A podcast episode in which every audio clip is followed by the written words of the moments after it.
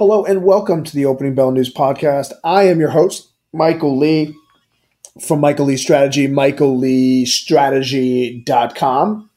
Uh, today, the first big piece of news we got was the weekly jobless claims came in at 860,000, just 10,000 above the weekly estimates. But the buried lead in that story was the continuing claims dropping to about 12.5 million from from roughly 13 and a half million. This is a huge drop. Uh, it's a million people not filing for unemployment claims again. So I guess 65 million people have filed for unemployment since the pandemic began, but only 12 and a half million are still filing for claims week in and week out. So as a result, um, I think continuing claims peaked at 25 and a half million. So we've cut that in half. And pre pandemic, we were just under 2 million. So still 10 million jobs left to get back to pre pandemic levels. We'll see if we get back there and when we get back there.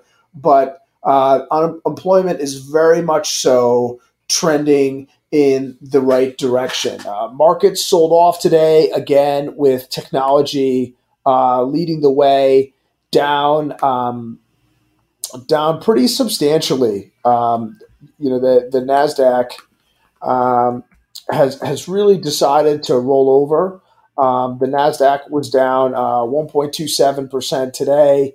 Uh, it's down like nine or ten percent this month, while some of the other sectors uh, like industrials uh, and basic materials are up. Uh, on that note, Caterpillar, the stock, has hit a pretty substantial uh, hit a 52 week high. So as the market is down close to 1% today, uh, Caterpillar stock is hitting a, a 52 week high. So th- th- that's letting you know. So whenever Caterpillar is doing that well, that's a good leading indicator for the overall economy. So I, I um, that's a, it's a very bullish signal when Caterpillar does that well. Um, so the Fed obviously met yesterday. Uh, they decided to keep uh, interest rates flat. One of the buried leads in that story was that the Fed in June had forecasted a negative 5.5% GDP growth for the US for the entire calendar year.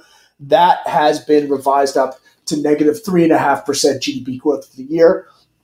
And the Atlanta Fed GDP Now tracker has the US expanding at 31.7% in the third quarter. So we got the, it, it, it's looking to shape up that the second quarter will be the largest uh, drawdown uh, in economic growth in the history of the U.S., followed by the largest uh, growth in the history of the U.S. right after. So, um, so we'll, we'll, stay tuned for that. Uh, that number gets officially announced a couple days before the election. It's going to be a it's going to be a gangbuster. Um, and then the the last uh, thing for today is the continued saga with TikTok.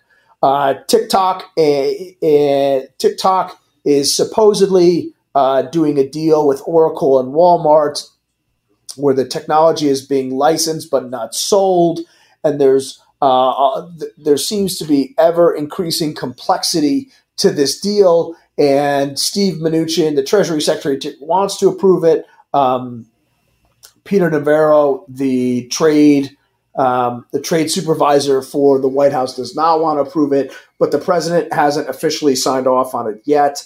Um, the the parameters for the deal that the White House wants is majority owned for the U.S. So we will keep touching on that until the ink is dry on that deal. But that is all the major news for today. Uh, I am your host, Michael Lee. Michael Lee Strategy, michaelleestrategy.com. Thanks.